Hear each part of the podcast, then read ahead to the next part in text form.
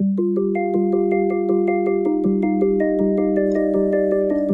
to the YTY Show, where all the questions you've never asked will be told as the stories you've never heard.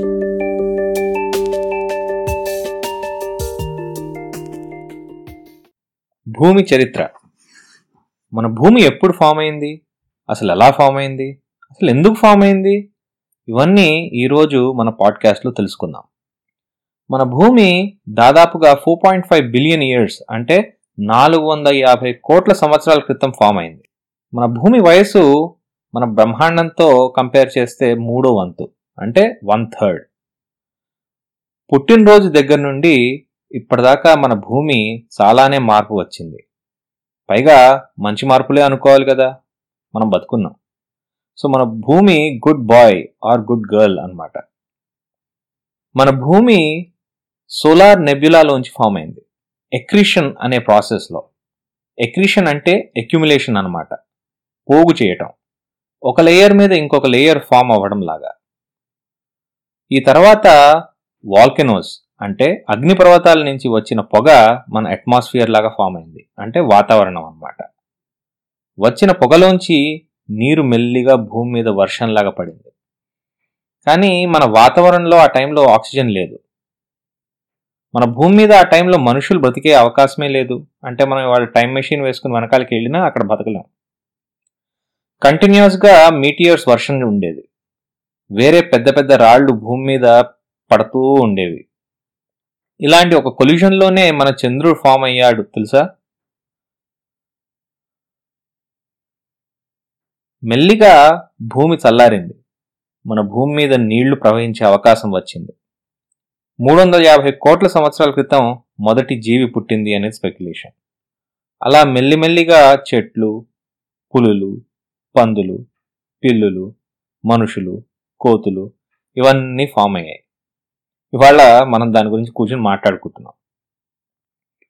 ఈ ప్రాసెస్లో మొదటి అంగం చంద్రుడి formation ఆ ముందర ఈవెంట్స్ని డేట్ చేయడం కొంచెం కష్టం అవుతుంది. ఎందుకంటే ఆ ముందరంతా మన భూమి ఒక మండుతున్న గోళం లాంటిది. అంతా శిలా శిలాద్రవంలాగా ఉండేది. రేడియో ఐసో రేడియో యాక్టివ్ ఐసోటోపింగ్ చేయడానికి మనకి అవకాశం లేదు. ఏమీ ఎవిడెన్స్ దొరకదు. కొత్త టెక్నిక్స్ వచ్చేదాకా మనకి ఇంతవరకునే తెలుసు.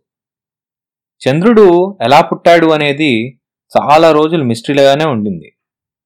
భూమి చుట్టూ ఉన్న డెబ్రిస్ అంతా మెల్లిగా చంద్రుడిలాగా ఫామ్ అయింది అనేది మొదటి హైపాథసిస్. కానీ చంద్రుడు వేరే ఎక్కడో పుట్టి మెల్లిగా భూమి దగ్గరికి వచ్చి భూమి చుట్టూ తిరగడం మొదలెట్టాడు అనేది ఇంకొక హైపాథసిస్ కానీ చంద్రుడి స్పిన్ మన స్పిన్ ఒకటే. సో మన భూమి నుంచే పుట్టుండాలి అనేది ఫస్ట్ హైపాథసిస్ కానీ చంద్రుడి ఐరన్ కోర్ చాలా చిన్నది. దాని రిలేటివ్ డెన్సిటీ కూడా చాలా తక్కువ. సో ఇంకెక్కడో పుట్టి మన దగ్గరికి వచ్చి ఉండాలి.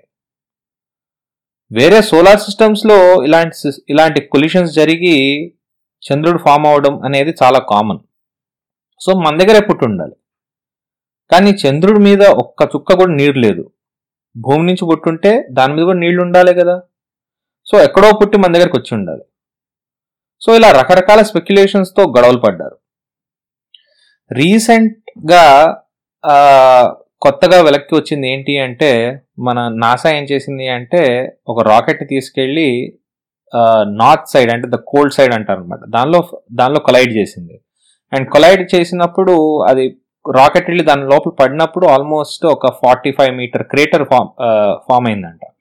ఆ ఫామ్ అయినప్పుడు బయటికి వచ్చిన పొగలు అబ్జార్బ్ చే అనలైజ్ చేసి చూస్తే యాక్చువల్లీ వాళ్ళకి తెలిసింది ఏంటి అంటే చాలా నీరు ఉందంట యాక్చువల్లీ మూన్ మీద. ఈ ఇది యాక్చువల్లీ మనకి టూ థౌజండ్ లెవెన్ దాకా తెలియదు సో చాలా కొత్తగా వచ్చిన రెవల్యూషన్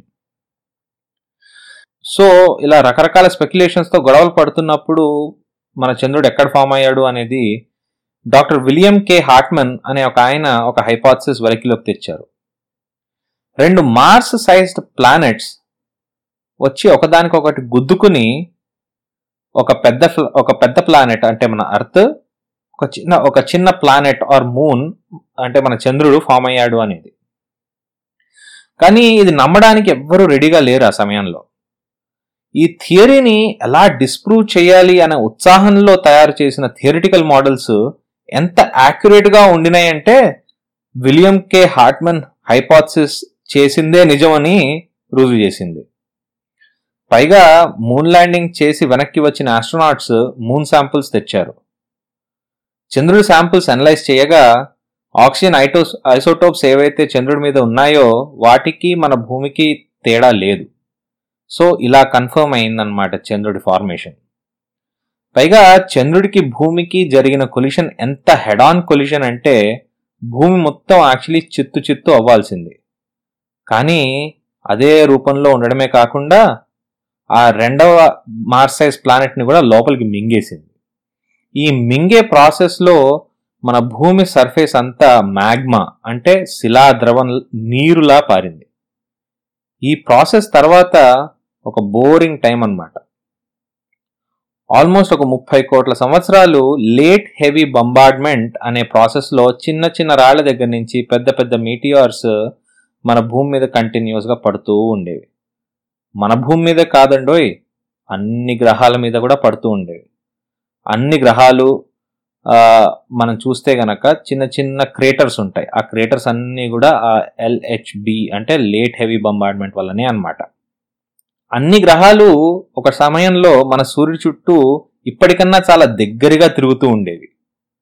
ప్లానెటరీ రెజనెన్స్ అనే ఒక ఈవెంట్లో జూపిటరు సాటర్న్ వల్ల మన ప్లానెట్స్ అన్నీ కొంచెం దూరంగా రావడం మొదలెట్టాయి. మెల్లిమెల్లిగా మెర్క్యూరీ వీనస్ మన భూమి మార్స్ అన్ని సూర్యుడి దగ్గర నుంచి కొంచెం బయటికి వచ్చాయి ఇది ఎలా జరిగింది అంటే జూపిటరు ఇంకా సాటర్న్ చాలా పెద్ద ప్లానెట్స్ ఇవి వీటివి సూర్యుడి చుట్టూ తిరిగే ఆర్బిటాల్ ప్లేన్ ఎప్పుడు ఒకటే ఉండేది కాదు. మెల్లిగా ఆ రెండు ఒకటే ఆర్బిటాల్ ప్లేన్లోకి వచ్చాయి. ఇవి రావడమే కాకుండా ఒక రివల్యూషన్లో ఒకసారి రెండు ఒకటే జాగాలో ఉండడం వల్ల ప్లానెట్స్ ఆర్ రెండు సూర్యుడు సైజ్డ్ గ్రావిటేషనల్ ఫోర్సెస్ ఇటు అటు ఫామ్ అవడం మొదలెట్టాయి. బయటికి పుల్ చేసే ఒక గ్రావిటేషనల్ ఫోర్స్ లోపలికి పుల్ చేసే ఇంకో గ్రావిటేషనల్ ఫోర్స్ ఈ బయటికి పుల్ చేసే ఫోర్స్ ఎక్కువ అవ్వడం వల్ల మన భూమి మర్క్యూరీ ఇవన్నీ కూడా బయటికి రావడం మొదలెట్టాయి.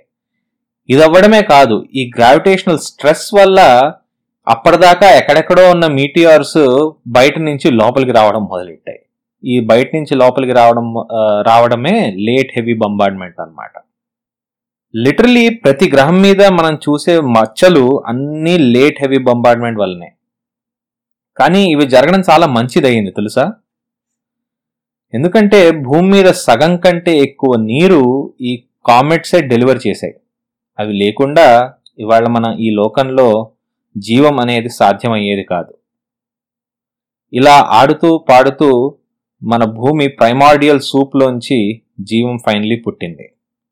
వచ్చే వారం జీవం ఎలా పుట్టింది జీవం గురించి అది ఎలా ఇవాల్వ్ అయ్యింది అనేది తెలుసుకుందాం. అప్పటిదాకా Tata!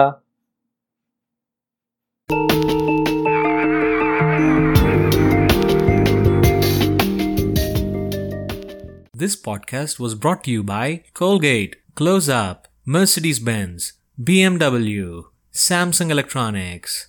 Ambani, Tata. No, no, this was all just me. Um, so please like and subscribe so that I can make more. Thank you for your support. Bye.